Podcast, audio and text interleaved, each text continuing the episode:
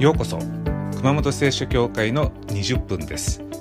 熊本聖書教会の礼拝メッセージをお届けいたします。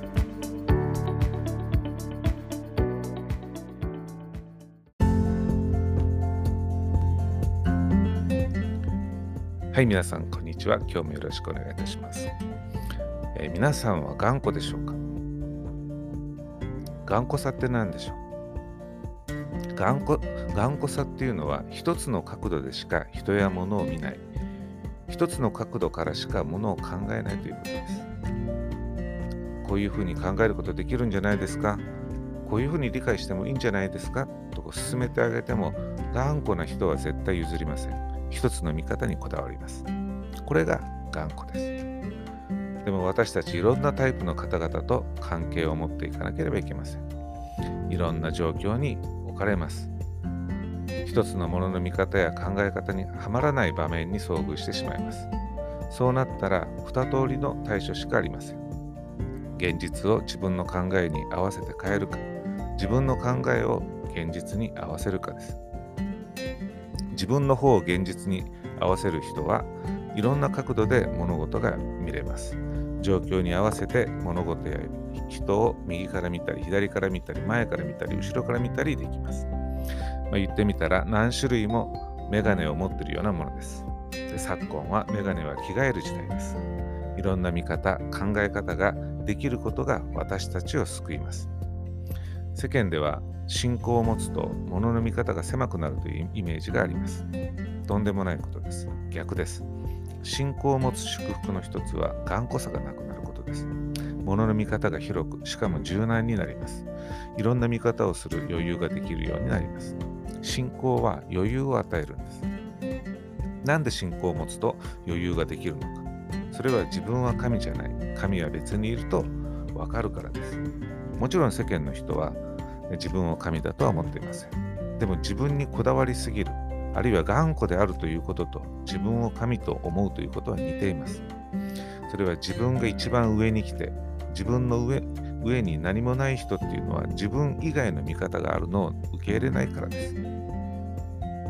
私たちは自分の考え方以外にもう一つのものの見方があると知っています。つまり神の考え、神の見方があると知っています。そして神の考えが聖書に書いてあります。しかも神の方が正しいと私たちは知ってるわけです。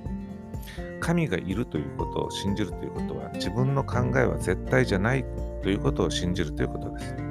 自分が間違っている可能性を喜んで受け入れることができるということです。だから信仰があると頑固さから解放されます。そして状況に合わせてメガネを着替えることができます。私は老眼鏡を5つ持っています。枕の横に1つ、カバンの中に1つ、仕事部屋に1つ、玄関に1つ置いています。一つ一つ微妙に度数も違うんですね。なんでこんなに持ってるかっていうと、探すのに疲れ果てたからです。もう以前はやばい、メガネ、メガネ、間に合わないと慌てたんですけど、今は慌てることがなくなりました。まあ、それはともかく、物の見方をいろいろ持っていると、自分の見方にはまらない状況になっても慌ない慌てないで済みます。見方を変えればいいからです。見方を変えたら、ピントが合うようになります。物の見方、考え方は何種類も持ってた方がいいわけです。それを見事に示してくれるのがこれから読む、えー、聖書の箇所です、えー、今日の聖書の箇所は、使徒行伝、使徒の働きの、え、26章の24節から29節です。お読みします。パウロがこのように弁明していると、フェストが大声で、気が狂ってるぞ、パウロ。白学があなたの気を狂わせてると言った。するとパウロは次のように言った。フェスト閣下、気は狂っておりません。私は真面目な真理の言葉を話しています。王はこれらのことをよく知っておられるので、王に対して私は率直に申し上げているのです。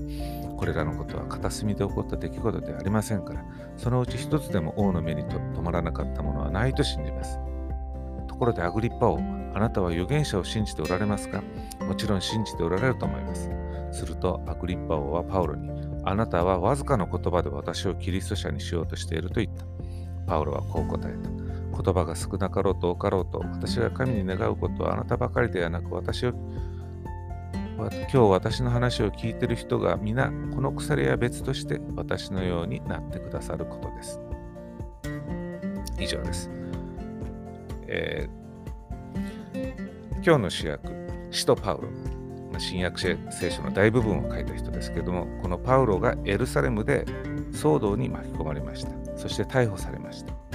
でさっき読みした聖書の場面は、パウロが、えー、裁判所で王様に自分の無実を弁明する場面です。普通、無実の罪で逮捕されたらどういう気分になるでしょうか？不安でしょうがないと思います。怒りで頭がいっぱいになると思います。普通はそうなります。自分は何も悪いことはしてないと。でも手錠をかけられてる。クソと。パウロのものの見方が一つだけだったら自分の状況はそう見えるだけなはずです。そして心は荒れると思います。でも物事の見方は一つだけじゃありません。同じ状況でも横から見れば違う風に見えるし、後ろから見ればまた違う風に見えます。私たちにとって大事なのはこれです。メガネをいっぱい持って状況に応じて書き換えるということです。辛いことがあったと。でも辛く見えるメガネで見てるからそう見えるのかもしれません。違う風に物事を見たら見え方は変わるかもしれません。そして一つのメガネ、一つの見方にこだわる理由はどこにもありません。パウロは王様の前に立ちました。自分の無実を訴えるいい機会です。パウロは最初はそう見えました。でもパウロは途中でメガネを着替えました。すると違う風に見えました。待てよと。王様に伝道するチャンスじゃないのかと。王様に福音を伝えるチャンスなんてめったにないぞと。おラッキーだと。やる気が出てきた。そう言ってですね、パウロは弁明するふりをして福音を伝道しまくったわけです。そうすると、王様はたまらなくなって28節するとアグリッパはパウロに、あなたはわずかな言葉で私をキリスト者にしようとしていると言った。暴れてしまったわけです。まあ、パウロは神様は自分に伝道せよとおっしゃってんじゃないかなというふうに眼鏡を変えたわけです。そうするとこう自分の無実を必死になって弁明するというよりも伝道のチャンスとしてまた心の持ち方が変わるわけですね。皆さん何か嫌なことが起こりますとまず自分に見える見方で私たちは見てみます。そうすると頭に来たり不安になったり恐れを抱いたりします。そして視野が狭くなります。でもパウロのように、神は何でこんな状況に私を置いたのかな？神はこの状況で自分にどうしろとお考えなのかなと思った瞬間、急に視野が狭くなります。そして木じゃなくて森が見えてきます。で、これが、この変化が私たちの心を救います。人っていうのは追い詰められるほど視野が狭くなります。それは自分にだけ注意がいくからです。頑固な人というのは自分にしか意識が向きません。頑固な人というのは、ある意味、日常的に追い詰められて追い詰められてると感じる感じてる人に似ています。まあ、実際追い詰められてなくても、なぜかプレッシャーを感じてる人です。自分を守らなきゃと思う。だから視野が狭くなり頑固になります。物事が狭く見えてるか広く見えてるかっていうのは私たちの心の平安次第です。こんな実験があります。目の前にスクリーンを置いてパッパと画像を変えます。そして、えー、被験者にどれだけこう目が広く見えてるか、広い視野で見えてるかを調べました。で、何が分かったか。気分がいい人ほど端っこの画像まで見えました。皆さん、気分のいい時ほど私たちはいろんなことに気づきます。あ、あの人今日は表情暗いなとか。こう目の端っこに映ってる人の顔の表情もこう見逃さなかったりするわけです。あるいは物もよく見えます。あ、鉛筆が落ちてる。普段だったら目につかないような場所でも気づくわけです。また別の実験で、アメリカでお医者さんにプレゼントをあげました。それから診察してもらいました。何が分かったか。プレゼントをもらった医者ほど患者の症状を見逃さなかったそうです。つまり気分がいいほどいろんなことに気づくわけです。気分がいいほどあっちこっちに目配りができるようになります。物事が広く見えるか狭く見えるかは心の調子次第だということです。ですから皆さんの中でお客さん商売をしている方々はですね、仕事に行く前は気分を上げていくといいと思います。気分がいい時ほどお客さんのいろんなことに目がいって気づく。だからこう仕事もうまくいくわけです。というわけでですね、一日の始まりは、えーお祈りをして思い煩いを追い出したり好きな音楽を聴いたりしてウキウキ気分で一日を始めてはいかがでしょうか視野が広くなりますさあそして29節パウロはこう答えた。言葉が少なかろうと多かろうと私が神に願うことはあなたばかりではなく今日私の話を聞いている人がみんなこの鎖は別として私のようになってくださることです。皆さんが私のようになってほしい。この手錠は別ですが、と言ってるわけです。何が起きてるの？パウロはこの状況で笑いを取りに行ったんです。パウロのユーモアです。ユーモアのある人というのはどういう人か。それは自分をネタに笑える人です。自分をネタに笑うとき、人は自分を上から見てます。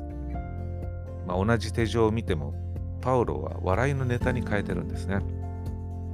みんな私のようになってほしい。この手錠は別ですが。自分の状況を一段上から見る余裕が笑いを生みます。自分が失敗した時に自分を笑える。あるいは自分が抱える問題を笑える。これが祝福です。問題を問題としか見ないでキリキリする人もいれば、パウロのように手錠を笑えるネタに変える人もいます。手錠を手錠として見てしまっては笑えません。でもメガネを着替えて角度を変えて手錠を違う風に見てこそ笑いのネタになります。打たれ強くなるためには、明るく生きるためには、っぱり笑いが必要です。自分を外から見て自分を笑い、あるいは自分の問題を笑えるユーモアです。でも頑固だと笑えません。物事を白か黒でしか見ないからです。頑固さというのはいいか悪いか善か悪か正しいか間違いか2つに1つでしか考えないことです。手錠は悪だと考えたら笑えません。だからユーモアがあるといい意味でいい加減になれるわけです。まあ、灰色でもいいやと思えるわけです。まあそれでいいじゃないかと思えるわけです。ダメかダメじゃないか、いいか悪いか以外に見方がいろいろあっていいわけです。そしてユーモアというのはいろんな見方ができる心の自由です。まあ、皆さんはこれからがんとして一つのメガネでだけ見ようとする人に出会うと思います。あるいは自分自身ががんとして一つのメガネで見て絶対自分の意見を変えないという時もあると思います。そうなった時にパウロを思い出してください。メガネを着替えて裁判を伝道のチャンスと見たパウロ。メガネを着替えて手錠を笑いのネタにしたパウロを思い出していただきたいと思います。これがパウロがどんな状況でも強かった秘密です。持ってるメガネの数が少なければ少ないほど落ち込みやすくなります。違う角度で物事が見れなければ見れないほど心は不安定になります。同じ角度からだけ見れば見るほど怒りっぽくなります。私たちはメガネを着替えるパウロを見習ってどんな状況でも恐れ恐れに負けずに心を静かに保ちたいものです。